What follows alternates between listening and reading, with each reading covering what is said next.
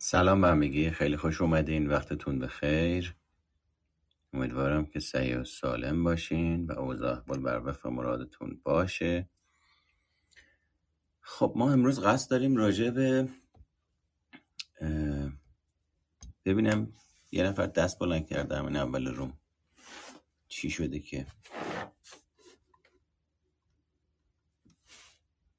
ما امروز قصد داریم راجع به تفاوت تفکر دو قطبی و اختلال دو قطبی صحبت بکنیم.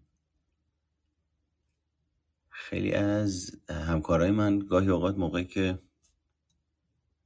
میشنون تفکر دو قطبی یه گارد خاصی به خودشون می‌گیرن که این حرفا چیه؟ یه همچین چیزی وجود نداره. فقط یه چیز وجود داره اونم اختلال دو قطبی و اصلا یعنی چی تفکر دو قطبی؟ خب حالا من نمی‌دونم چرا همچین حرفی می‌زنن یا به دلیل اینکه اطلاعات لازم رو ندارن مطالعه نکردن تو این زمینه یا صرفا فقط دروس دانشگاهی رو مطالعه کردن. به هر حال اون اه، نگاه مشرف و واقع گرایانه رو نسبت به ماجرا ندارن. اما اصل ماجرا اینه که ما هم تفکر دو قطبی داریم هم اختلال روانشناختی دو قطبی داریم. و اجازه بدید یه لحظه. و این دو با همدیگه فرق می‌کنن. ممکنه در اختلال دو قطبی آثاری از تفکر دو قطبی دیده بشه. پس همین اول بهتره بدونیم که تفکر دو قطبی می‌تونه جزئی از برخی از اختلالات روانشناختی باشه. جزئی که عملکرد خاصی رو در اون اختلال روانشناختی به عهده می‌گیره. پس ما همین ابتدا بین این دو با همدیگه تفاوت قائل میشیم و حوزه و گستره اختلال دو قطبی رو خیلی وسیعتر و بزرگتر از تفکر دو قطبی در نظر می‌گیریم. متاسفانه از خود من گرفته تا بقیه افرادی که من دیدم. حالا من خودم رو بگم اون زمانی که به اصطلاح برای بارهای اول راجع به تفکر دو قطبی اطلاعات به دست می آوردم و آگاه می شدم وجودم سرشار از ترس می شد که یعنی من الان یک اختلال شخصیت دارم و الان دو قطب دارم و دو شخصیتی هستم و یا چند شخصیتی هستم.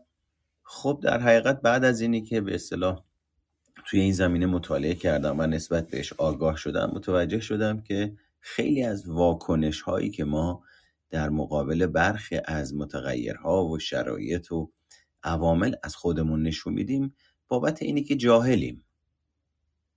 بابت اینی که توهم و تصور دانایی رو داریم ولی در حقیقت در جهل مرکب خودمون به سر می‌بریم و فکر می‌کنیم می‌دونیم.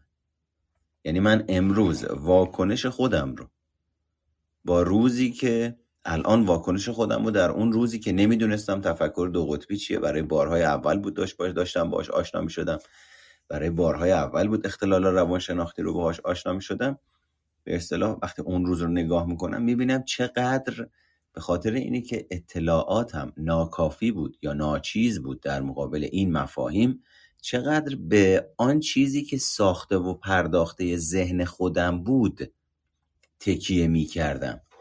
و برداشتم و ادراکم از ماهیت این ماجراها اصطلاحا شخصی بود. یعنی ارتباطی با آنچه که در واقعیت داشت اتفاق میافتاد طبق علم و پژوهش و تحقیق روشن شده بود ارتباطی با اون نداشت. و من صرفا خودم با نوع افکاری که تولید می‌کردم و برداشتی که از این مفاهیم می‌کردم و تصاویر ذهنی که در وجودم ایجاد می‌کردم فکر می‌کردم که الان مثلا من یک آدم دو قطبی چند شخصیتیه. مثلا در به داغون مختلم که نیاز به درمان دارم. در صورتی که وقتی با این مفاهیم آشنا شدم خب ماجرا یه مقداری فرق کرد. اومدیم توی سطح جدید. حالا گاهی اوقات مثلا بچه هایی که میان با من کلاس برمیدارن یا مشاوره برمیدارن یا بعضی از همکارانی که لطف می‌کنن میان میشینن پای صحبت من مثلا بعدا میان به من پیام میدن که همین چند وقت پیشم بود. یه نفر از این بچه ها اومد پیام داد که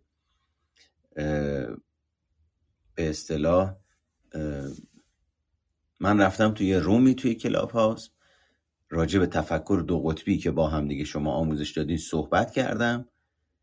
اکثر روانشناسایی که توی اون روم بودن با یه حالت دفاعی ترد کننده ناهمدلانه اومدن ریختن سر من که نه خیر هیچ همچین چیزی هم وجود نداره. اون اختلال دو قطبیه و این به اصطلاح پرت و پلاهایی که شما دارید به مردم یاد می‌دید باید جلوش گرفته بشه. خب اولش حقیقتش یه ذره جا خوردم بعد متوجه شدم که نه مشخصا دوباره همون بازی همیشگی که افراد میرن پشت نقاب و نقش حرفه‌ای که یاد گرفتن قایم میشن اما تحت تأثیر جهالت خودشون و حالا نداشتن مطالعه یا به هر ترتیبی به هر دلیلی به اصطلاح با حالتی دوگماتیسم و جزم اندیشانه با ماجرا برخورد می‌کنن. یعنی دقیقا اگر بخوایم صادقانه با ماجرا برخورد بکنیم خود اون فردی که میگه تفکر دو قطبی وجود نداره تفکر صفر و صد وجود نداره همون لحظه ای که داره طرف مقابل رو که اومده گفته تفکر دو قطبی وجود داره می‌بره زیر سوال همون لحظه ادراکش تحت تاثیر تفکر دو قطبی و تفکر سیاه و سفید شکلی گرفته و داره جزم اندیشانه رفتار می‌کنه. و خودش هم نسبت بهش آگاهی نداره و اصطلاحا در عمق ناآگاهی و جهالت خودش تصور دانایی داره چرا که حالا مثلا دو واحد درس روانشناسی باز کرده آسیب شناسی DSM-5 خونده و فقط اونجا با یه واژه آشنا شده به نام دو قطبی. حالا احتمالا وقتی یه کسی راجع به دو قطبی صحبت می‌کنه صرفا تمام آن چیزی که در وجودش هست همون چیزیه که مطالعه کرده. خاطر نداشتن مطالعه گسترده در این زمینه نگاهش محدوده. دیدید میگن از یه آدمی بترسید که فقط یه کتاب می‌خونه. و اون کتاب رو بارها می‌خونه. اون آدم صرفا دچار نشخار فکری بیمارگونه میشه. یا آدم نباید کتاب بخونه یا اگر کتاب می‌خونه و مطالعه می‌کنه باید در حوزه تخصصی خودش تخصصی بخونه و در کنارش گستردگی بده به این مطالعات. تا نگاهش واقع گرایانه باشه و فقط محدود و تحت تاثیر تفکر جزم اندیشانه یا صرفا تحت تاثیر مطالعات تخصصی خودش نباشه. چون فقط دیگه صرفا فقط از اون نگاه می‌خواد دنیا رو ببینه. اما ما وقتی داریم راجع به این مفاهیم صحبت می‌کنیم این مفاهیم به هم دیگه ارتباط دارن. مگر میشه مثلا ما راجع به روانشناسی صحبت بکنیم اما صحبتی از فرهنگ نکنیم؟ مگر میشه ما از روانشناسی مثلا صحبت بکنیم صحبتی از هنر نکنیم؟ اصلا این چه معنا و مفهومیه که جا افتاده بین افراد با حالتی دوگماتیسم. می‌دونید انگار مسئله هویتیه برای بعضی از این دوستان. صرفا به روانشناسی محدود نمیشه. یعنی من توی زمینه های حوزه های دیگه حرفه و تحصیل می‌بینم. مثلا مدیریت معماری هر چیزی آشپزی. انگار یه مسئله هویتی وجود داره که حالا در واقع من با فکت می‌تونم این رو راجبه صحبت بکنم و تاییدش بکنم که اریکسون هم در واقع میاد مراحل رشد رو وقتی توضیح میده. انگار این آدم تو سن 12 تا 18 سالگی آسیب جدی خوردن و دنبال هویت می‌کردن. بعد وقتی میره دانشگاه رشته روانشناسی رو می‌خونه یک هویت روانشناس برای خودش پیدا می‌کنه. اما خبر نداره. این هویت نقاب و نقشه. من تا موقعی که آسیب های هویتیمو برطرف نکنم اساسا آنچه که هستم رو نمی‌تونم اصلاح بکنم. چرا؟ چون اینو باز بکنم اینجا به نظرم کمک کننده است. ما دو نوع هویت داریم به صورت کلی. یکی هویت انتصابی یکی هویت اکتسابی. انتصابی یعنی نصب میشه رومون یعنی تحت تاثیر محیط و در طول دوران رشد اون شخصیتمون اون هویتمون شکل می‌گیره. آنچه که هستم شکل می‌گیره. آنچه که می‌خواهم باشم شکل می‌گیره. من مرد هستم نصب شده روم. نمی‌تونم تغییرش بدم. محمد هستم مهرگان هستم مسلمون هستم. اینا هویت منو در زندگی تشکیل میده و خیلی از عوامل دیگه. پس در نتیجه خیلی از افراد هستند که هویتشون هویت انتصابیشون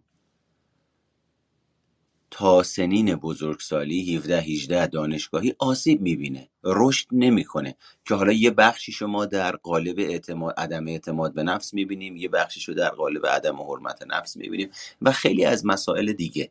اختلالات شخصیت رو می‌بینیم در بزرگسالی و خیلی از این ماجراها. اون وقت به نظر می‌رسه یه تعدادی از افرادی که آسیب خوردن و این هویت فارغ از اون هویت اکتسابی.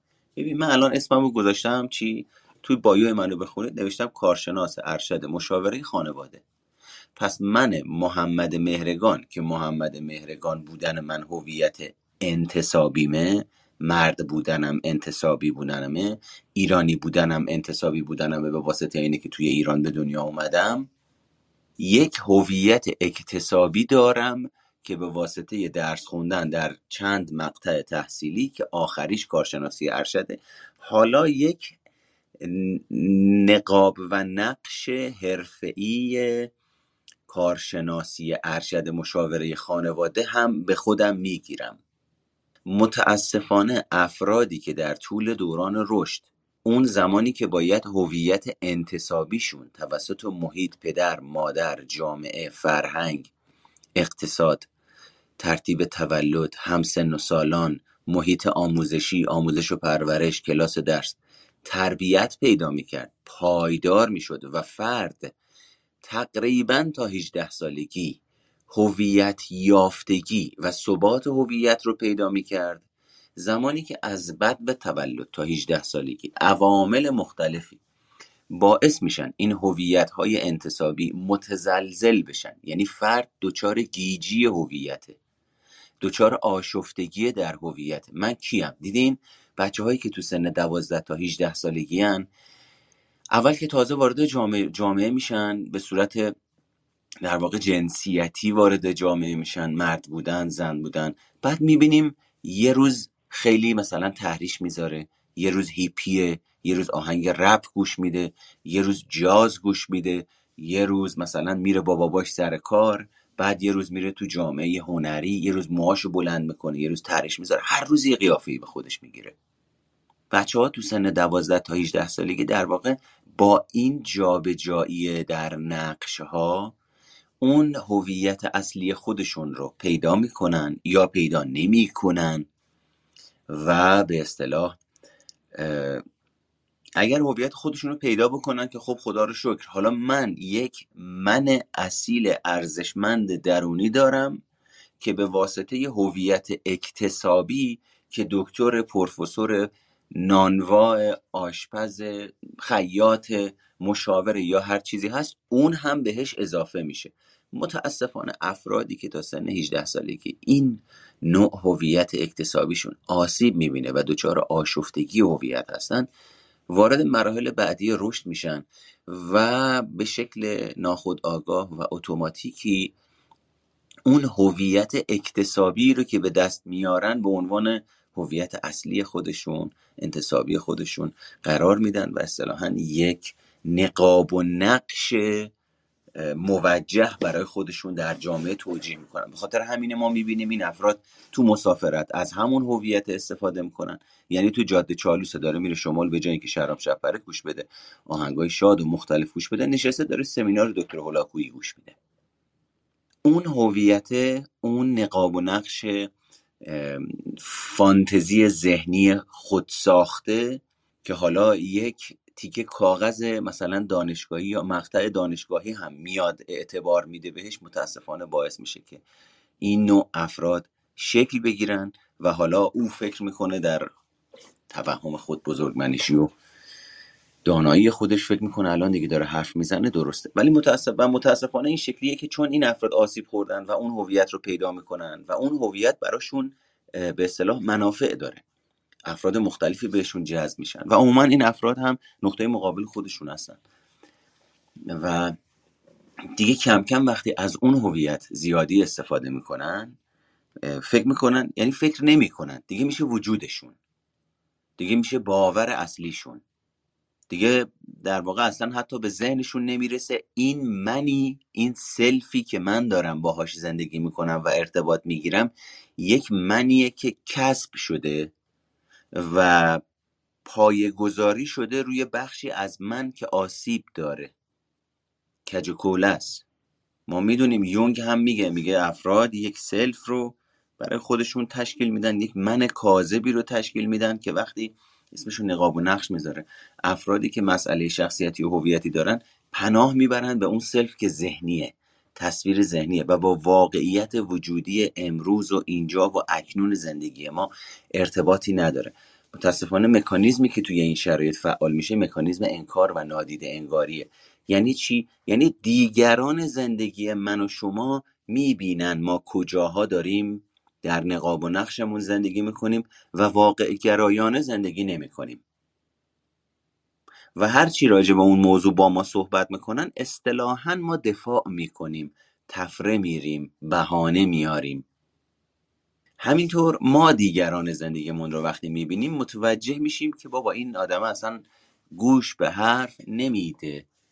می‌دونه باید چی کار بکنه ولی انجام نمیده. اصطلاحا ما عادت می‌کنیم به اون سلف کاذب در بزرگسالی و حالا بعضی هستن که اساسا با همون self کاذب به بزرگسالی می‌رسن و از دنیا میرن. بعضی هستن اتفاقهایی میفته که اون self کاذبشون دچار فروپاشی میشه و برمیگردن روی اون. به اصطلاح اون من ناارزنده من آسیب پذیر من درگیر من تنها یا هر چیزی که وجود داره و فرد می‌خواد ازش فرار بکنه. پس اینو باید بدونیم که ما هم تفکر دو قطبی داریم هم اختلال روانشناختی دو قطبی داریم و متاسفانه خیلی از افراد و همکاران ما هستند که همین بازخورد رو به من میدن هم به بچه هایی که اومدن پیش من این درس رو یاد گرفتن میدن و با حالتی در واقع ناهمدلانه سلطه جویانه ناخوشایند و تحقیرگرایانه این رفتار رو هم انجام میدن. یعنی گاهی اوقات من میمونم که الان این این آدمه چطور شده اسم خودش رو گذاشته روانشناس؟ کاملا از اینکه بینش داشته باشه نسبت به اینکه داره یک بازخوردی میده اینکه داره یک فیدبکی میده کاملا بینشش خاموشه. که خب خیلی خب حالا اصلا من متوجه شدم یا من فکر می‌کنم یه چیزی نیست و مهرگان داره پرت و پلا میگه. داره شروور میگه اصلا. داره از خودش میگه. علمی حرف نمی‌زنه. چرا من به خودم اجازه میدم برم شخصیت او رو تخریب کنم؟ همینجا دوباره همون تفکر دو قطبی داره باعث میشه من متوهم این رفتار رو از خودم نشون بدم. اما بینشی نسبت بهش ندارم. چرا؟ چون بچه ها تفکر دو قطبی زمانی در وجود ما نهادی نمیشه که ما قوه تفکر انتظایی تعقل عقلانی و منطقی در وجودمون هنوز شکل نگرفته. یعنی مدارهای عصبی که مربوط به ایجاد تفکر اقلانی هستند از نظر تکامل هنوز به تکامل نرسیدن که من بتونم روشون تکیه بکنم.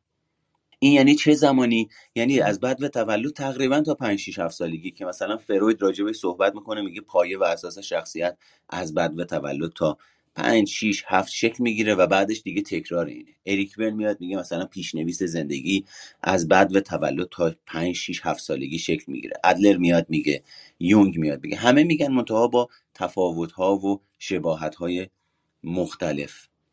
توی این دورانی که به خاطر اینی که این دستگاه عصبی مرکزی ما یعنی مغز ما هنوز به تکامل نرسیده حدود دوازده سالگی که میشه سن بلوغ که اسک اریکسون هم راجع به صحبت می‌کنه توی اون سن و سالی که نوجوان تازه اون مغزش از نظر تکاملی از نظر رشد به قدرتی می‌رسه که می‌تونه تجزیه تحلیل بکنه. بعد چجوری پدر مادر چجوری باش برخورد می‌کنن؟ پدر مادر جاهل نادان که خودشون هم آسیب خورده نسل قبلی هستند.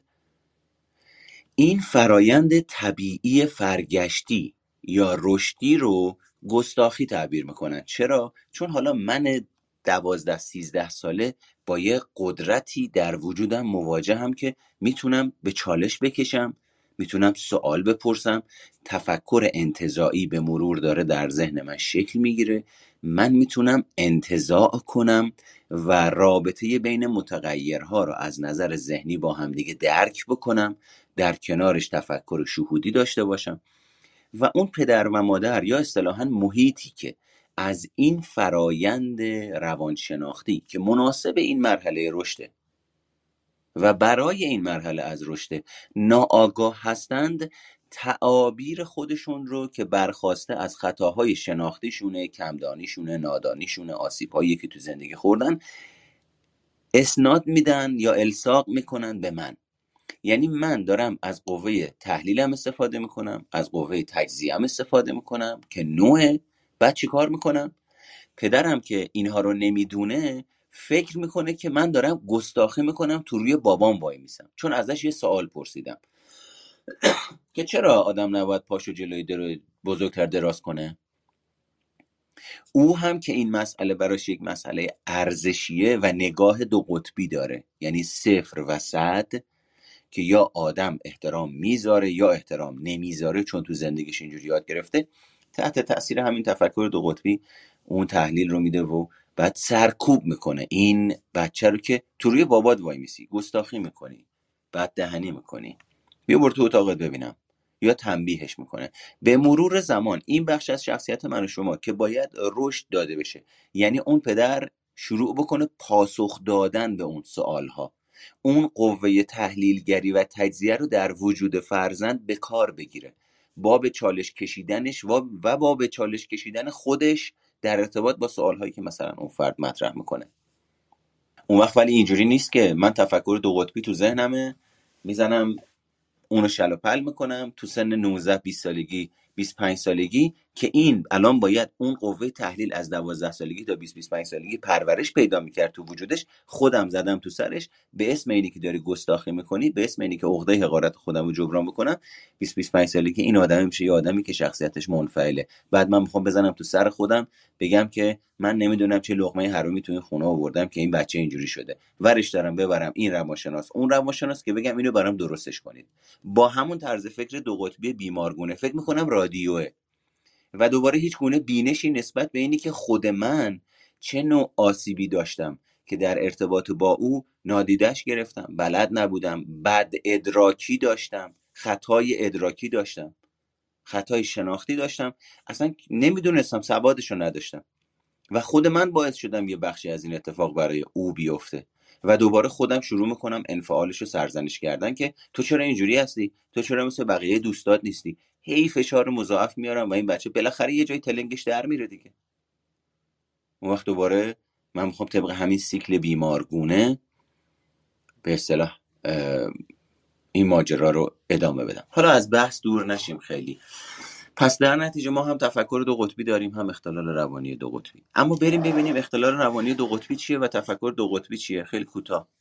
از دیدگاه بالینی خلق شکل تثبیت شده هیجانه. وقتی داریم راجع به اختلال دو قطبی صحبت می‌کنیم مشخصا داریم راجع به اختلالات خلقی صحبت می‌کنیم.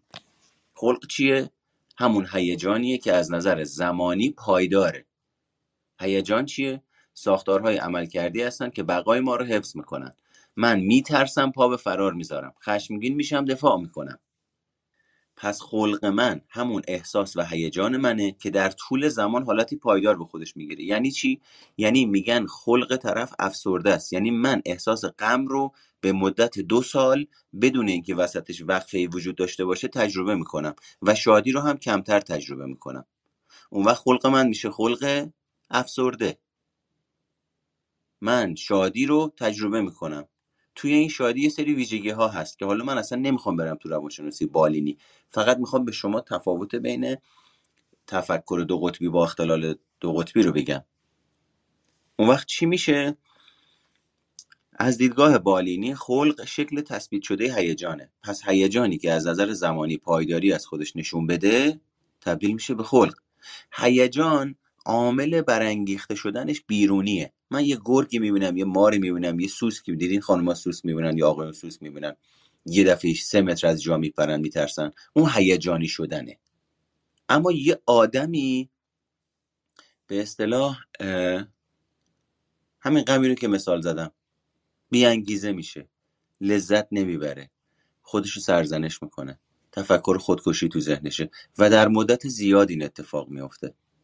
پس می‌بینیم من دوباره یه هیجانی رو تجربه می‌کنم که اسمش غمه ولی تفاوتش با هیجان چیه؟ تفاوتش با هیجان اینه هیجان عامل برانگیزانش بیرون از منه خلق عامل برانگیزانش عموما درون منه و احتمالا به سبک فکری من ربط داره. خلق حال و هوای احساسی نافذ، پایدار و عمیقی است که به صورت درونی تجربه می شود و بر روی رفتار و درک فرد از جهان تأثیر می گذارد. به جنبه بیرونی خلق اصطلاحاً عاطفه گفته می شود. خلق می تواند طبیعی، بالا یا افسرده باشد. همه ما بدون بلا نسبت نوسانات جزئی در خلق خودمون رو تجربه می کنیم. اون چیزی که خلق دو قطبی رو از این نوسانات طبیعی خلق جدا می‌کنه شدت نوسانات خلقی در افرادی که اختلالات خلقی دارن. اختلالات دو قطبی دارن. حالا چرا بهش میگیم دو قطبی؟ چون من یه مدت روی یک قطبی از خلقم و هیجان پایدارم زندگی می‌کنم. یک مدت دیگه میام میرم روی یک بعد دیگه از اون خلقم و هیجانم زندگی می‌کنم. که در DSM-5 آورده شده این دو قطب یکی قطب افسردگی خلق افسردگی یکی خلق شیداییه اون وقتی که اینجاست اون معنی اختلال خلق اختلال خلق ادواری اختلال خلق دو قطبی بهش میگن. وقتی شیدایی وجود نداشته باشه دو قطبی وجود نداشته باشه میگن طرف افسرده است. هیچی همینجور خالی خالی افسردگی داره. چرا؟ چون خلق شیدایی رو درش تجربه نمی‌کنه. پایدار در افسردگی و غم پایدار در بیلذتی پایدار در اینی که خیلی تایم خوابش میره بالا پایدار در اینی که وزنش خیلی زیاد میشه. پس روشن این الان یعنی چی؟ اختلال روانی در واقع دو قطبی. آنچه اختلالات ها اینو گفتم بهتون. اکثر متفکرین این هم هیچی آها اینجوری هم بهش نگاه می‌کنن که اکثر متفکرین دیدگاه روانپویشی مانیا یا همون شیدایی رو واکنش دفاعی در برابر افسردگی می‌دونن. یعنی یه تعدادی از افراد حالا معلوم نیست این چقدر درسته ها این دو از دیدگاه روانپویشی داره یه اطلاعاتی به ما میده که به نظر می‌رسه که افرادی که اختلال بعضی از افرادی که اختلال افسردگی دارن به خاطر اینی که با این افسردگی در سطح اتومات و ناخودآگاه روانشناختی مقابله کنن این مکانیزم دفاعی روانشناختی مانیا یا شیدایی در مقابل اون خلق افسرده میاد قرار می‌گیره و می‌خواد اون رو کاهش بده یا مثلا براش در واقع تغییری درش ایجاد بکنه. پس گویی فرد به روش واکنش وارونه با فقدان برخورد می نماید و به جای اینکه احساس افسردگی کند دچار حالت شیدایی می شود فرد در دوران شیدایی از دفاعهای نظیر همه توانی بهرهمند می شود و اگر دارای هزیان و توهم باشد محتوای این هزیان و توهم مناسب با خلق بالا باشد. اینه دیگه تخصصیه به درد شما نمی‌خوره. و بچه افسردگی دو قطبی همین چیزیه که ما داریم راجع بهش صحبت می‌کنیم و کاملا با تفکر دو قطبی متفاوته. خود افسردگی دو قطبی دارای دو تیپه. تو افسردگی دو قطبی تیپ یک فرد حتما باید دارای حداقل یک دوره مانیا باشه. دوره مانیا چیه؟ دوره مانیا دوره که حداقل یک هفته طول می‌کشه. یعنی فرد علاوه بر اینی که افسردگی مزمن داره در این فاصله زمانهایی به وجود میاد که یک هفته میره رو شیدایی و از اون افسردگیش خبری نیست. گاهی اوقات روی این قطب زندگی می‌کنه گاهی اوقات روی اون قطب زندگی می‌کنه. این الان روشن شد. اختلال روانشناختی دو قطبی. این اصلا هیچ ربطی به چند شخصیتی هم نداره. چرا؟ چون ببین ما داریم راجع به یک شخصیت صحبت می‌کنیم که من با توجه به ملاک های DSM-5 گاهی اوقات روی یه بعدی از همین یه شخصیت همم که خلقمه گاهی اوقات روی بعد دیگه یه همین شخصیت همم که یه خلق دیگمه. کسی که اختلال در واقع چند شخصیتی داره یا multi personal داره اساسا وقتی الان داره صحبت می‌کنه یه دفعه سه دقیقه دیگه می‌بینی یک هویت دیگه با نوع خلق دیگه. یعنی چی؟ یعنی یه آدمی که multi personal ممکنه یه شخصیتش معتاد باشه و موقعی که توی شخصیت معتادش زندگی می‌کنه کاملا علائم فیزیکی و رفتاری اعتیاد رو از خودش نشون بده و ممکنه اون یکی شخصیتش کاملا ورزشکار باشه و فیزیکش همون خروجی های ورزشکاری رو نشون بده. پس کاملا اونجا مسئله هویت فرده که عوض میشه. اما زمانی که ما داریم راجع به اختلالات دو قطبی صحبت می‌کنیم یک هویت وجود داره که ابعاد مختلفش نامتعادل کار می‌کنن. نوسان درش زیاد داره. من گاهی اوقات میچسبم به کف گاهی اوقات میچسبم به تاق توی همون یه هویتی که خودم دارم.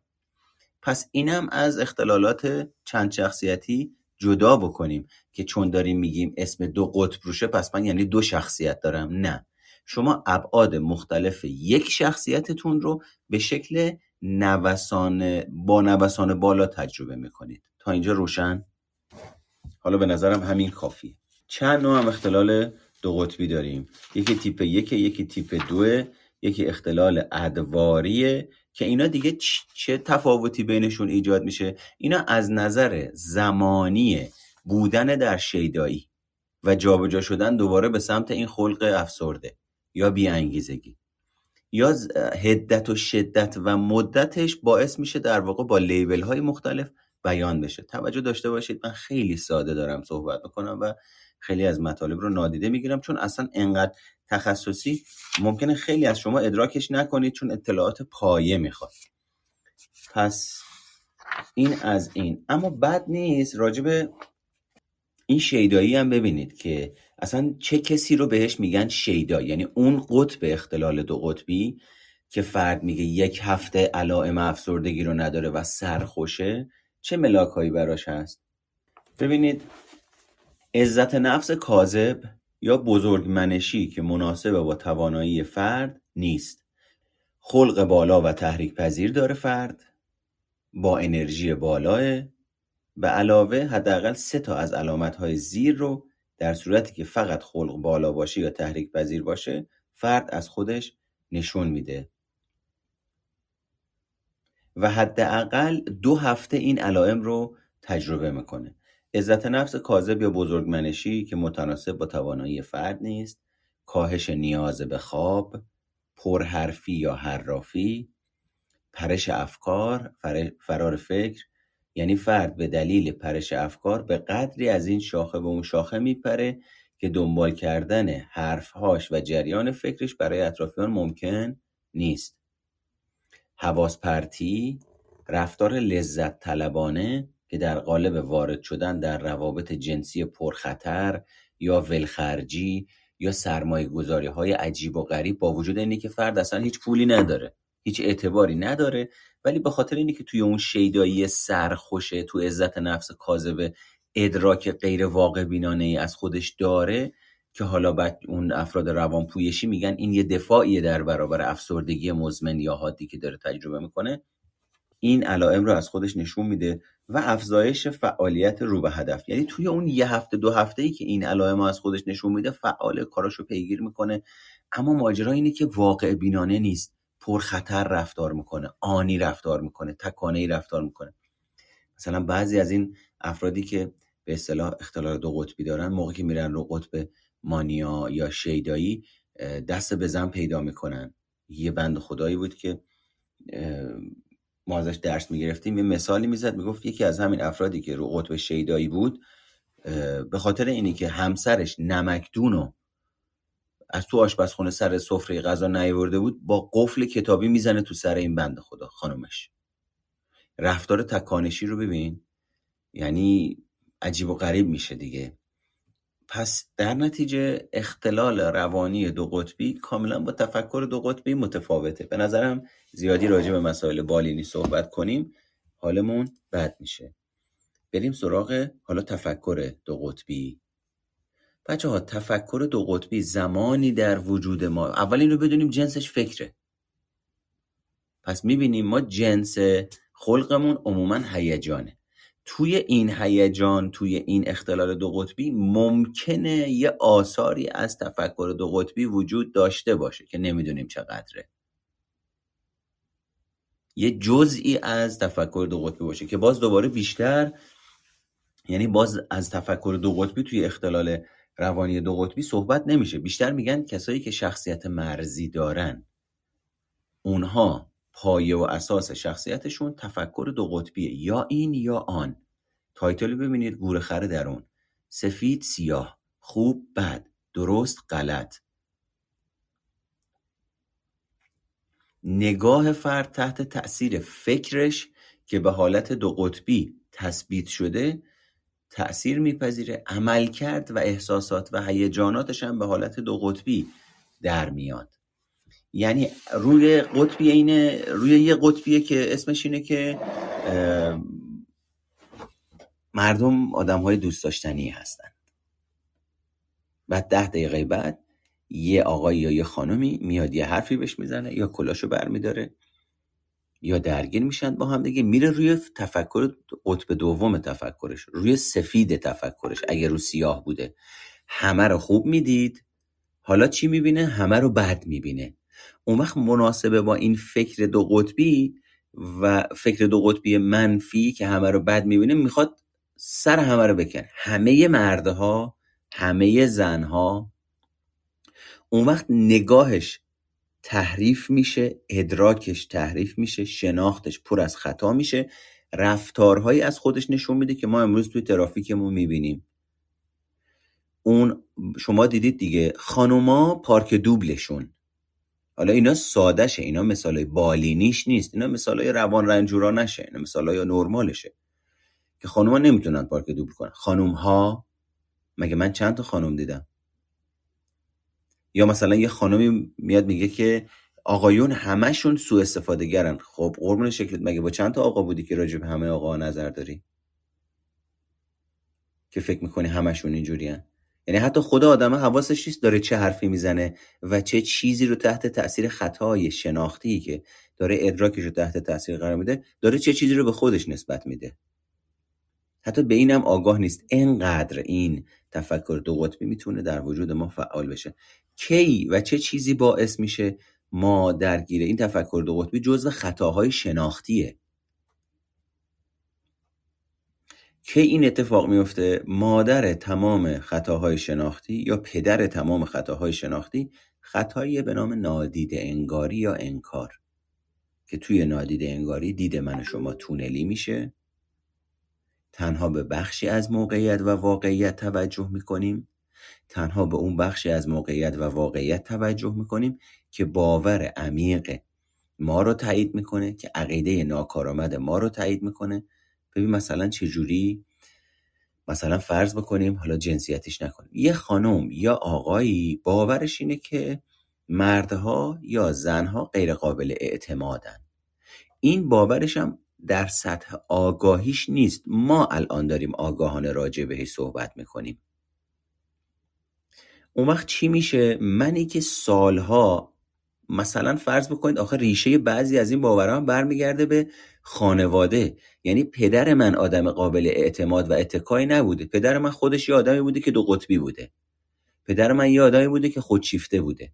پدر من یه آدمی بوده که تفکر دو قطبی رو داشته شخصیت مرزی داشته. پدر من یه آدمی بوده که معتاد بوده. یعنی چی؟ چه جوری معتاد؟ خب چه تأثیری داره توی تثبیت باور من برای تفکر دو قطبی. فرض بکنید یه آدمی که الان ازدواج کرده تحول نیافته هم هست به واسطه ازدواج و بچه دار شدن اسم پدر. اون هویت و به اصطلاح هویت اکتسابی یکیش پدر بودن دیگه. من ازدواج می‌کنم بچه دار میشم به واسطه بچه دار شدن لیبل و نقش پدر به من داده میشه. حالا فرض بکنید منی که این لیبل و نقش پدر به من داده شده خودم یه آدمی هم که هنوز بچم هنوز به بلوغ عاطفی نرسیدم. هنوز به بلوغ شناختی نرسیدم.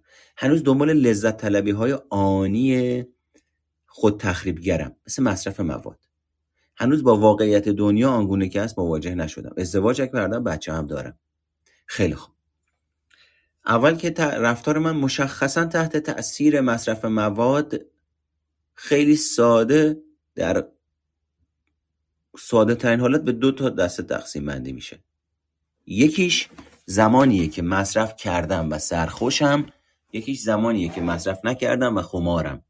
اون موقعی که مصرف نکردم و خمارم رفتارهای آنی، تکانهی، پس زننده، پرخاشگرانه غیر قابل پیش بینی از خودم نشون میدم. فرض بکنید الان تو خونه بچه اومده جلوی یه همچین پدری. این پدر حالش خوب نیست. اونم باباشه می‌خواد بره سراغش. این میره باش حرف می‌زنه. اینم که بهش مواد نرسیده حساس تحریک پذیره می‌زنه تو گوش بچه تردش می‌کنه پرتش می‌کنه. بعد مادرش برمیگرده میاد میگه این چه رفتاری می‌کنی؟ تو چرا نمی‌خوای خودت درست بکنی؟ این چه زندگی درست کردی واسه ما؟ دعوا بالا می‌گیره جار و جنجال بالا می‌گیره این مرده می‌ذاره میره بیرون. میره بیرون موادشو مصرف می‌کنه. خب اون حالا دوباره حالا احوالش برمیگرده سر جاش. مهربون میاد خونه. این بچه چی ازش دیده توی سکانس قبلی؟ یک آدم آنورماله که دست بزن داره که حالا فکر می‌کنه. چون من رفتم باهاش صحبت کردم مامانم بالا خواهی من در اومد به خاطر من دعواشون کرد دعواشون دعوا گرفتن با هم دیگه دعواشون شده با هم دیگه و من مقصرم. حالا تو این دیدگاه چرا؟ چون بارها این رفتار تکرار میشه توسط این افراد دیگه. کم کم این وضعیت هم تثبیت میشه تو وجودش. اون وقت چه اتفاقی میفته؟ حالا من دارم فکر می‌کنم بابام دوباره اومد الان می‌خواد آشوب به پا بکنه. این انتظار دارم یهویی میاد میگه قربون شکلت برم پسرم فدا چم میاد من رو بغل می‌کنه دست مهر و محبت و نوازش به سرم می‌کشه. خب من اگه تو بزرگسالی دیوونه نشم یه چیزیم هست. چون این رفتارهای غیر قابل پیش بینی ضد و نقیز باعث میشه من نتونم ثبات داشته باشم. یه چیزی که بچه ها در دوران کودکیشون نیاز دارن در ارتباط با پدر و مادر قابل پیش بینی بودن رفتار پدر و مادره. ایمن بودن رفتار پدر و مادره. ببین یکی از ریشه های تفکر دو قطبی رو برای شما شکل داده. به یه نوعی تحلیلش کرده. حالا منی که با همچین خانواده با همچین پدری با همچین مادری بزرگ شدم رسیدم به سن بزرگسالی بارها از این اتفاقات برام افتاده راجع به موضوعهای مختلف این اتفاق برام افتاده. کم کم حالا متوجه میشم پدرم اعتیاد داره. نرمال نیست. چه آسیبایی خوردم؟ دیدگاه هم چجوری میشه؟ من در بزرگسالی می‌رسم به جایی که وقتی می‌خوام با مردها ارتباط بگیرم میگم مردها قابل اعتماد نیستند. چون در محیطی بزرگ نشدم که علاوه بر اینی که منو رشد بده هیچ تو سر منم زده. و من با اون نگاه تعمیم یافته افراطی رسیدم به سن بزرگسالی یعنی در تحول نیافتگی. بعد اون وقت اصلا حواسم به این نیست که اگر بابای من این ویژگی رو داره لزوما ارتباطی به یه آدم دیگه نداره. آقای گودرزی رو به خانم شقایقی ربط میدم. خودم من بدون اینکه بدونم. اون وقت میگم مردها غیر قابل اعتمادن. حالا یه همچین وضعیتی رو برای دختر خانمی هم در نظر بگیریم آقا میاد مثلا با مادرش درگیری داره و ناایمن بودن و غیر قابل پیش بینی بودن رو در دو قطب با حدت شدت و فراوانی بالا تا سنین بزرگسالی تجربه می‌کنه و اون اتفاقهایی که براش افتاده میشه الگوهای پایدار شخصیتیش. خانم هم در ارتباط با پدرش همچین اتفاقی افتاده. حالا منی که یه آقاییم نگاه هم نسبت به خانوما اینه که خانوما همه آهان پرستن خانوما همه وابستن. یا اون آقا یا اون خانمه میگه آقایون همشون سوء استفاده گرن فقط نگاه جنسیتی دارن. پس این شد باور و عقیده من که در دو قطب هی مداوم بابام خوب دیدم بابامو بد دیدم. یه جا ثابت ندیدمش که این نوسانه رو نداشته باشه. پس نگاه من دوچار تحریف زدگی دوچار آشفتگی دوچار من آدم ایمنی نیستم. چون با آدمای ایمنی بر ارتباط برقرار نکردم. چه اتفاقی میفته اینجا بچه ها وقتی یه همچین آدمایی وارد رابطه ای میشن که اون رابطه ایمنه قابل پیش بینیه و همه چیز داره خوب پیش میره اون آدم حالش بد میشه. دیدی میگن بعد هر خنده یه گریه است؟ اینا اینا اون آدمان. اینا اگر پیش بینی رابطه برای اینا چجوری شکلی گرفته؟ اینجوری که نباید نمیشه ما نداریم تو دنیا که یه رابطه ای سالم پیش بره. درگیری نداشته باشه. اگه الان طرف مقابلم که زنه یا مرده هیچ مشکلی با هم دیگه نداریم یعنی یه مشکلی هست. چرا؟ چون های ذهنی من که در خانواده شکل گرفته دو قطبی چند قطبی غیر قابل پیش بینی این الان قابل پیش بینی شد برا من. کاملا با ساختار شخصیتی من که در طول دوران زندگیم شکل گرفته متفاوت و متناقضه. به خاطر این ناخود آگاه و اتومات کاری می‌کنم که رابطه به هم بریزه. یعنی چی؟ یعنی برای من قابل پیش بینی بشه. در سطح روانشناختی. اگه از یه همچه آدمی که داره این کارو می‌کنه بپرسی و بهش بگی تو داری این کارو می‌کنی کاملا انکار می‌کنه. میگه به خدا من این کارو نمی‌کنه اصلا مگه یه آدم دیوانه است مگه وقتی رابطه داره خوب پیش میره این کار بکنه؟ ولی وقتی در سطح رفتاری و روانشناختی ماجرا رو نگاه می‌کنیم می‌بینیم به کرات با فراوانی بالا هر بار که رابطهشون به سمت خوب بودن پیش میره آروم ایمنه این آدمه حالش خوب نیست مضطرب میشه. چون برای او طبق اون چیزی که در زندگیش یاد گرفته قابل پیش بینی نیست خوب بودن. و نمی‌تونه بلا تکلیفی رو تو اون رابطه تحمل بکنه. حالا یه مثال دیگه. فرض بکنید همین آدم میره با یک دختر خانم یا آقا پسری وارد رابطه میشه و نگاهش اینه که اون طرف مقابل ها خانم ها یا آقایان غیر قابل اعتمادن خیانت می‌کنن. خب منی که در سطح ناخودآگاه باور عمیق قلبیم که از حوزه آگاهی من خارجه و تحت تاثیر این باور عمیق قلبی دچار بدبینی و شک و سوء زن هستم به دیگران دنبال شواهدی میگردم که این باوره رو تاییدش بکنم دیگه. حالا هرچی او میاد به من توجه می‌کنه من ببین نادیده انگاریه ها. اون جاهایی که داره به من توجه می‌کنه چون من نگاهم تحت تاثیر عقیده و باور تاریخ مصرف گذشته دچار شک و سوء زن و بدبینی هم وقتی اون میاد به من مهر و محبت نشون میده اون شرایط و اون عوامل رو از فیلتر بدبینیم و اون عقیدم رد می‌کنم و اصالت وجود طرف مقابل رو نمی‌بینم. بهش معنای شخصی میدم که آها ببین این داره این کارا رو می‌کنه که فلان جا فلان حرکت رو بزنه و الان می‌خواد منو خر کنه. اون وقت او هی میاد به من توجه می‌کنه. من همه اون وقایع رو از فیلتر شک و سوء و بدبینی رد می‌کنم. دلخل میشه میره بعد میرم دنبالش دلجویی می‌کنم. دوباره دفعه بعد به خاطر اینه که این باور در وجود منه و من ازش بیخبرم و آگاه و رفتار منو تحت تاثیر قرار میده دوباره مجموعه ای از رفتارها انجام میدم که او در ارتباط با من بانک نوازشی و عاطفیش خالی میشه و ارتباط محکمی برقرار نمی کنیم چرا؟ چون فیلتر شک و سوء زن باعث میشه ما رابطمون محکم و پایدار نباشه. دقیقا مثل همون شک و سوء که من به پدرم یا مادرم داشتم.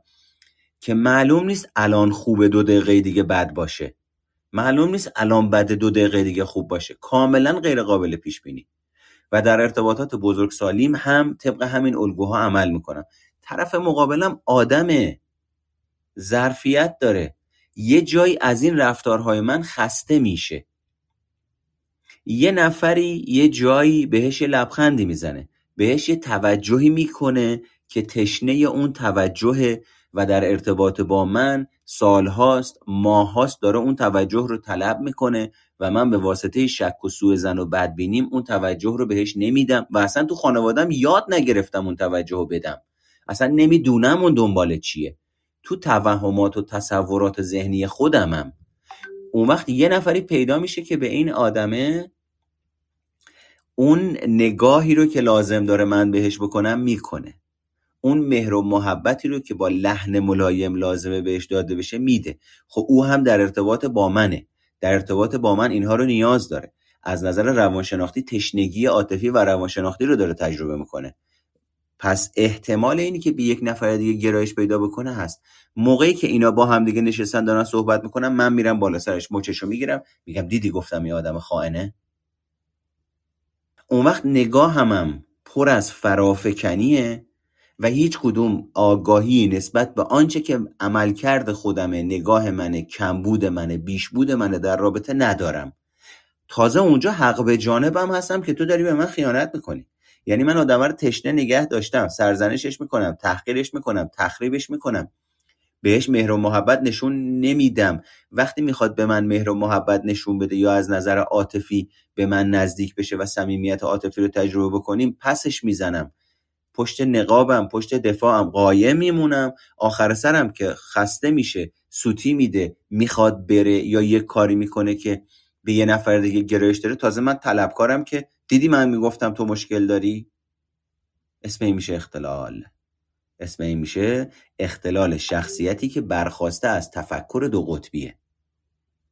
دیدین چجوری نادیده می... نادیده می‌گیره ماجرا رو؟ یعنی اساسا نادیده انگاری یک مکانیزم ناخود آگاه و اتوماتیکه که شما نمی‌تونی بگی من اینجا نادیده گرفتم اونجا نادیده نگرفتم. تا موقعی که تحلیل و بررسی نشه با یک عنصر بیرونی که متخصص باشه. من و شما تو نادیده انگاری تنها به بخشی از موقعیت توجه می‌کنیم و به کلیت موضوع یا موقعیت توجه نمی کنیم و این یک ویژگی پایداره که در مرور زمان شکل گرفته. یعنی در سطح روانشناختی این انتخاب ها انجام میشه و ما در سطح آگاهمون متوجه نیستیم داریم این انتخاب ها رو انجام میدیم. و توی الگوی نادیده انگاری ما با برجسته سازی وقایع منفی از یک سو و بی ارزش سازی تجارب مثبت از سوی دیگه به افکارمون حالت فاجعه بار میدیم. پس می‌بینی باز شد این سو و اون سو. یعنی ما موقعی که یه چیزی رو نادیده می انگاریم داریم نطفه تفکر دو قطبی رو میکاریم. و این نادیده انگاری در سطح ناخودآگاهه. و این نادیده انگاری زمانی به من و شما القا شده و شده الگوی ثابت شخصیتیمون که ما شناخت نداشتیم. یعنی ویروس هایی وارد سیستم و نظام روانشناختی ما شدن که خودشون رو غالب می‌کنن به ما به عنوان هویتمون به عنوان شخصیتمون. یعنی من و شما اصلا نمی‌دونیم کجا داریم چه حرفی می‌زنیم که تحت تاثیر مکانیزم نادیده انگاری و تفکر دو قطبی اون حرف داره تولید میشه اون رفتار داره صادر میشه. اون وقت با این شرایط ترس ها فقدان ها و ناراحتی های من و شما مبالغه آمیز جلوه می‌کنه. به این دلیل که در آگاهی ما جایی برای سایر تجارب واقع بینانه باقی نمیمونه و ما مداوم داریم ادراک تحریف شده خودمون رو تجربه می‌کنیم. حالا تفکر دو قطبی که شکل می‌گیره تحت تاثیر نادیده انگاری اینجوریه که دنیا رو سیاه یا سفید می‌بینیم. مردها یا خوبن یا بدن. اصفهانیا اسرائیلیا آمریکایی‌ها زنها راننده های تاکسی راننده های زامیات روانشناسا و هزار جور ماجرای دیگر رو شکل میده که ما امروز می‌بینیم شده قوت قالب فرهنگ ما و افرادم تازه با افتخار راجبش صحبت می‌کنن که روانشناسا اینجوری هن آشپزا اونجوری هن بنه اینجوری و هیچ کس هم خبر نداره. تو عمق جهل داره یک نگاه فرافکنانه رو نسبت میده به دیگران. این میشه تحول نیافتگی. این میشه ریشه عقده حقارت. این میشه من در سبک فکری دوران کودکی موندم رسیدم به سنین بزرگسالی دست و پام بزرگ شده. ادراک هم هنوز ادراک دوران کودکیه که در فیزیک پنجاه و شست سالم دارم تجربهش می‌کنم. و تو توهم و هزیون بزرگمنشی فکر می‌کنم چقدرم دارم خوب حرف می‌زنم. در تفکر دو قطبی یا سیاه و سفید یا گوره خری یا این یا آن من و شما بر روی خواسته یا انتخاب های یک وجهی یا این یا اون پافشاری می‌کنیم و به هر کدوم از این گزینه ها حالت اقراق آمیز میدیم و به سایر گزینه ها فکر می‌کنیم. فکر نمی کنیم توی این الگوی جذب اندیشی ما انسانها موقعیتها یا اشیا رو بر حسب معیارهای خوب یا بد. ببین صفر یا صد. درست یا غلط. کم یا زیاد. خوشگل یا زشت. سیاه یا سفید. عالی یا وحشتناک. لذت بخش یا تحمل ناپذیر درجه بندی می‌کنیم ما تو این الگو حد وسط نداریم. طیف نداریم. به دلیل اینکه تفسیرهای شما اقراق آمیزه یا صفر یا صده پس ناگزیر واکنش های هیجانی شما هم راه افراد میپیمایند و شما رو دچار نوسان های عاطفی می‌کنن یه لحظه ناامید یه لحظه سرخوش یه لحظه وحشت زده یه لحظه پنیک یه لحظه افسرده یه لحظه نگران یه لحظه مسترب اون وقت من خودم نمی‌فهمم داره چه بلایی سرم میاد خبر ندارم. این از سبک فکری منه. چرا؟ چون احساسات و هیجانات ما مناسب با سبک فکری ما برانگیخته میشن و منجر به تولید رفتار در ما میشن. پس من وقتی تفکرم دو قطب بیشتر نداشته باشه یا آدما رو خوب ببینم یه لحظه با آدما مهربونم اوکیم یه رفتاری ببینم ازشون که برداشت من از واقعیت که تحت تاثیر آسیبای دوران کودکی اتفاق افتاده. یه طرحواره در ذهن من شناختی یا رفتاری فعال بشه کلا میرم رو اون سایت که نگاه کن ببین این داشت این مهربونی ها رو می‌کرد که الان اینجا این سوء استفاده رو از من بکنه. حالا آدمش می‌کنم. این مردا اصلا قابل اعتماد نیستن. این زنا قابل اعتماد نیستن. من اصلا می‌دونستم نباید بهشون اعتماد بکنم. باز دوباره اشتباه کردم خریت کردم. تقصیر خود خرمه که هر بار از یه شرایطی قرار از یه سوراخ نیش می‌خورم. اون وقت شده این عادی روند زندگیمون شده بدیهیات زندگیمون. یه چیزی رو به شما بگم. اگه می‌خواین رشد بکنید از نظر شخصیتی از نظر هویتی عاطفی بدیهیات روزمره زندگیتون رو مطالعه بکنید. بدیهیات سبک زندگیتون رو تحلیل بکنید. اونجاست که اصل ماجرا پیدا میشه. و دیگه زیاد سرتون رو در نیارم. اینه که بزرگترین خطر تفکر دو قطبی اینه که بر چگونگی قضاوت من و شما درباره خودمون تاثیر می‌ذاره. مثل همین مثالی که زدم. من همیشه این خریت رو می‌کنم و اینجوری آدما از من سوء استفاده می‌کنن. آدما از من و شما سوء استفاده می‌کنن چون ما یه باگی داریم یه راه ورودی داریم که خودمون هم ازش خبر نداریم.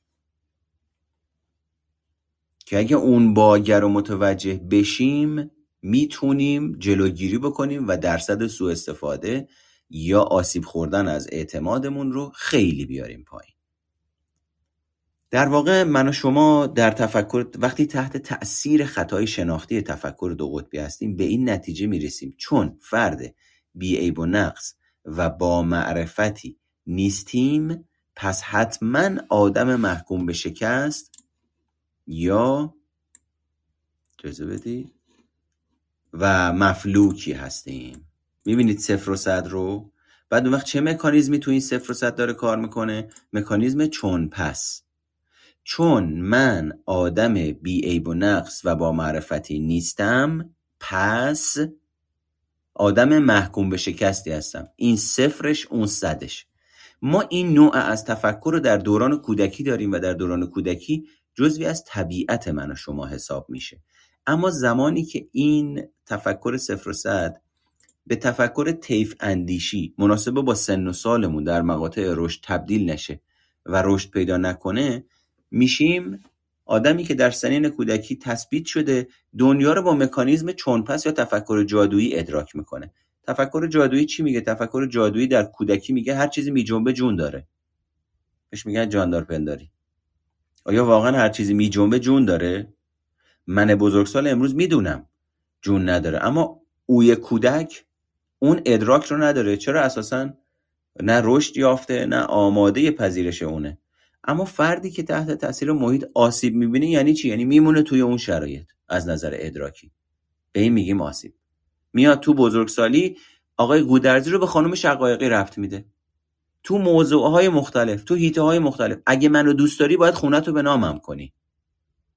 اگه خونت رو به نامم نکنی پس دوستم نداری. چون خونت رو به نامم نمی‌کنی دوستم نداری. اون وقت اون بدبخت بیچاره به خاطر اینه که اینو دوستش داره خونش به نامش می‌کنه پس برده که درگیری ایجاد میشه میره درخواست طلاق میده جدا میشه. هرچی داره و نداره ورم داره می‌بره. چی شد پس؟ اون وقت می‌بینیم با یه جامعه تحول نیافته مواجهیم که دوست داشتن رو نسبت میدن به اینی که تو دارایی تو به نام من بکنی. تو این شرایط من هیچ کسی رو دوست ندارم. چرا؟ چون ذات سوء استفاده است. چون ذات جبران افراطی عقده حقارتیه که او در زندگیش آسیب های خورده که حالا می‌خواد دوست داشتنش رو تعبیر بکنه و معنی بکنه به اینی که تو اگه منو دوست داری خر منی. هرچی بهت میگم انجام میدی. چشم و گوش بسته. خب اون یکی هم که این کارو می‌کنه دوباره آخه یه آسیبی خورده که هوشیاری اینو نداره که این شرایط و این ویژگی رو درک بکنه. و به خاطر اینی که طرف مقابلش رو از دست نده به اسم دوست داشتن میره تمام داراییشو می‌کنه به نامش. خیلی خوب. خره ایشون هم از پل گذشت. حالا هر موقع دلش بخواد این طرف بازی میده. میندازتش بیرون از خونه. درخواست طلاق می‌کنه. و هزار جور از این ماجراها. پس ببینید می‌خوام به شما بگم که ممکنه من گاهی اوقات از واجه استفاده بکنم که واقعا نمیشه چیز دیگه ای به غیر از اون گفت. چون عمق ماجرا همون اتفاق داره میافته. چون عمق ماجرا حماقته. چون عمق ماجرا گوره خره که داره کار می‌کنه.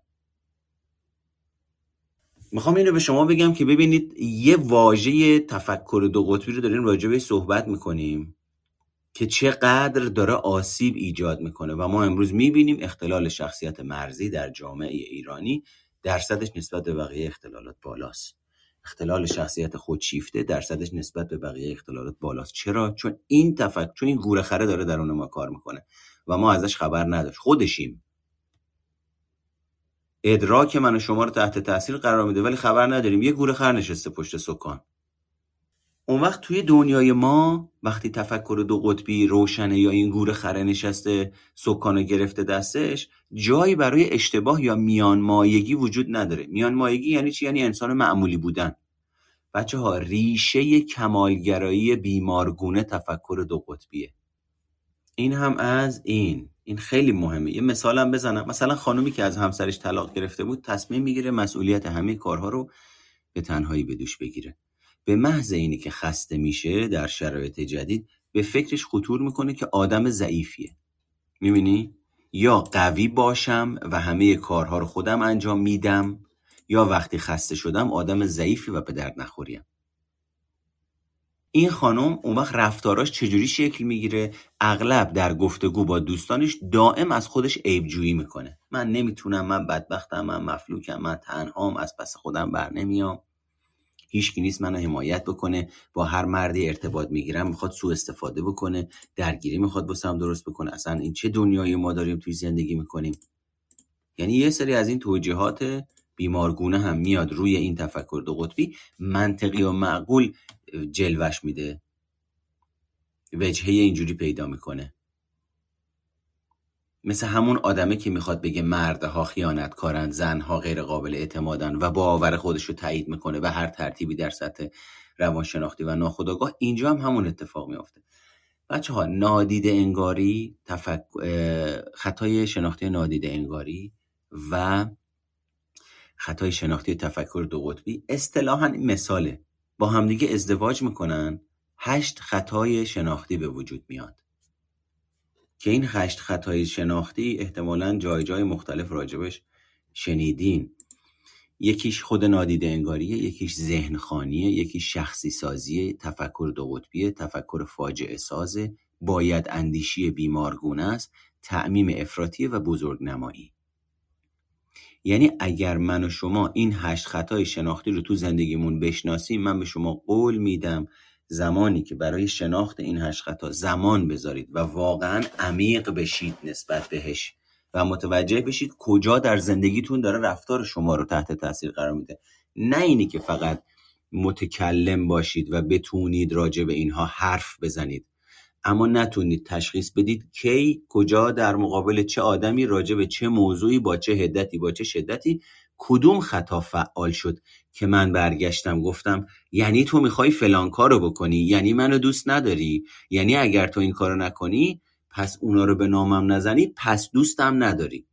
اون وقت من دارم اونجا اون گوره خرس که نشسته پشت سکان منم حواسم نیست. فکر می‌کنم خودم دارم فکر عمل می‌کنم. فکر می‌کنم واقعا اگه آدم این کار نکنه منو دوست نداره. بعد اون وقت شروع می‌کنم ناسازگاری کردن و چوبلای چرخ زندگی اون آدم گذاشتن. همه این رفتارها یه بخشش برمیگرده به عملکرد مجموعه ای از این خطاهای شناختی و ادراکی در کنار همدیگه که ما از دوران کودکی نمی‌دونیم و نمی‌دونستیم چیان چجوری به ما وارد شدن. امروز به عنوان بخش از شخصیتمون و هویتمون داره در وجودمون کار می‌کنه و ما خبر نداریم. اینا خطاست و خودمون داریم خودمون رو بدبخت می‌کنیم.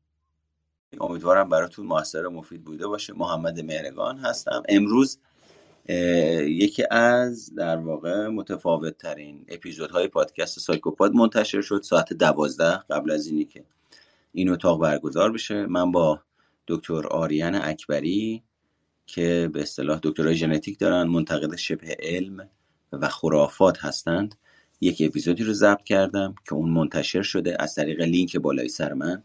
همین صفحه زی لینک پادکست می‌تونید روش کلیک بکنید و وارد پادکست سایکوپاد یا در تلگرام بشید یا در اپلیکیشن کست باکس یا در اپل پادکست.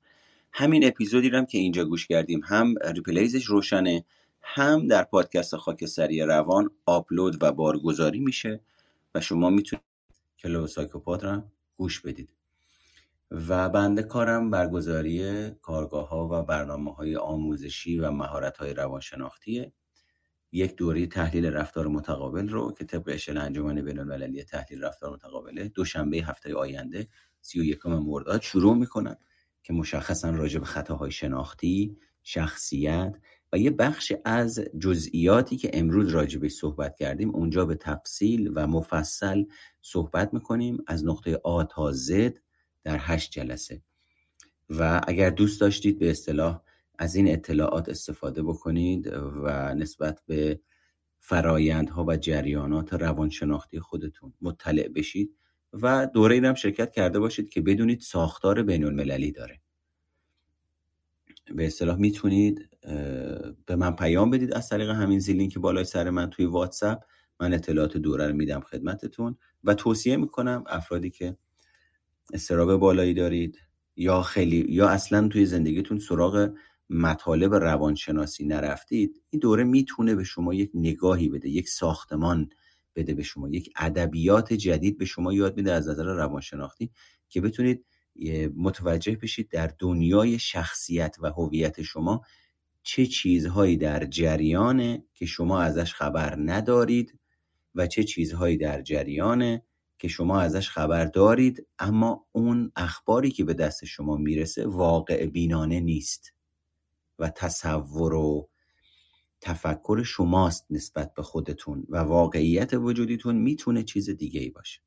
در نتیجه اگر خواستید با ساختمان شخصیتتون و ابعاد مختلف شخصیتتون آشنا بشید می‌تونید در این دوره شرکت بکنید و به من پیام بدید. در هشت جلسه برگزار میشه. هفته ای یک جلسه هر جلسه سه ساعت صدای دوره ضبط میشه به صورت آنلاینه. و صداش هم بعدا در اختیارتون با کیفیت عالی قرار می‌گیره. حتما پادکست رو گوش بدید و page اینستاگرام من هم اگه دوست داشتید follow بکنید. live ها رو اونجا ببینید راجع به اعتماد به نفس راجع به کمالگرایی راجع به اینکه چگونه کمالگرا باشیم راجع به اینکه چگونه مضطرب باشیم. اونجا صحبت کردم و این می‌تونه به شما کمک بکنه. club سایکوپاد هم اگر دوست داشتید می‌تونید follow بکنید. که اتاقهای بعدی رو که من schedule می‌کنم notification ش براتون بیاد و به اصطلاح بتونید ازش بهره ببرید. اگر کسی سوالی داره می‌تونه بیاد بالا یکی دو نفر سه نفر من سوال پاسخ بدم. اگر کسی سوال نداره که شما رو به خدای بزرگ میسپارم. چند لحظه صبر می‌کنم ببینم آیا کسی سوال داره یا نه. توی text box برای من نشون میده که دو نفر اینجا message گذاشتن ولی متاسفانه من نمی‌تونم message اشون رو ببینم. حالا دلیلشون نمی‌دونم. bug اینترنت یا هر چیز.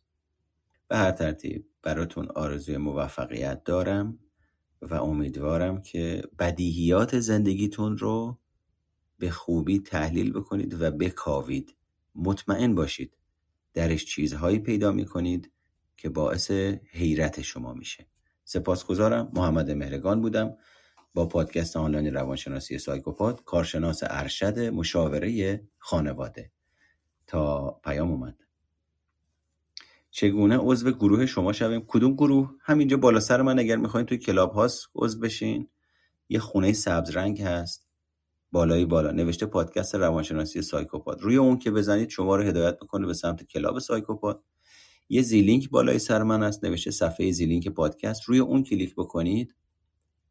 برای شما یه صفحه دیگه باز می‌کنه که آدرس های مختلف واتساپ هست. اونجا برای شرکت در دوره و مشاوره با من می‌تونید تماس بگیرید. به پادکست در اپلیکیشن های مختلف هم می‌تونید دسترسی پیدا بکنید. پایینش هم تست تحلیلی شخصیت شناسیه می‌تونید انجام بدید. اگر دوست داشتید وقت بگیرید. تحلیل شخصیتتون رو من بهتون بگم. و همین اینم از این. توی اینستاگرام هم که از طریق bio م می‌تونید. همینجا رو عکسم که دارم صحبت می‌کنم کلیک بکنید تشریف بیارید پایین. یه جایی نوشتم اون پایین نوشتم لطفا live ها رو در page اینستاگرام ببینید.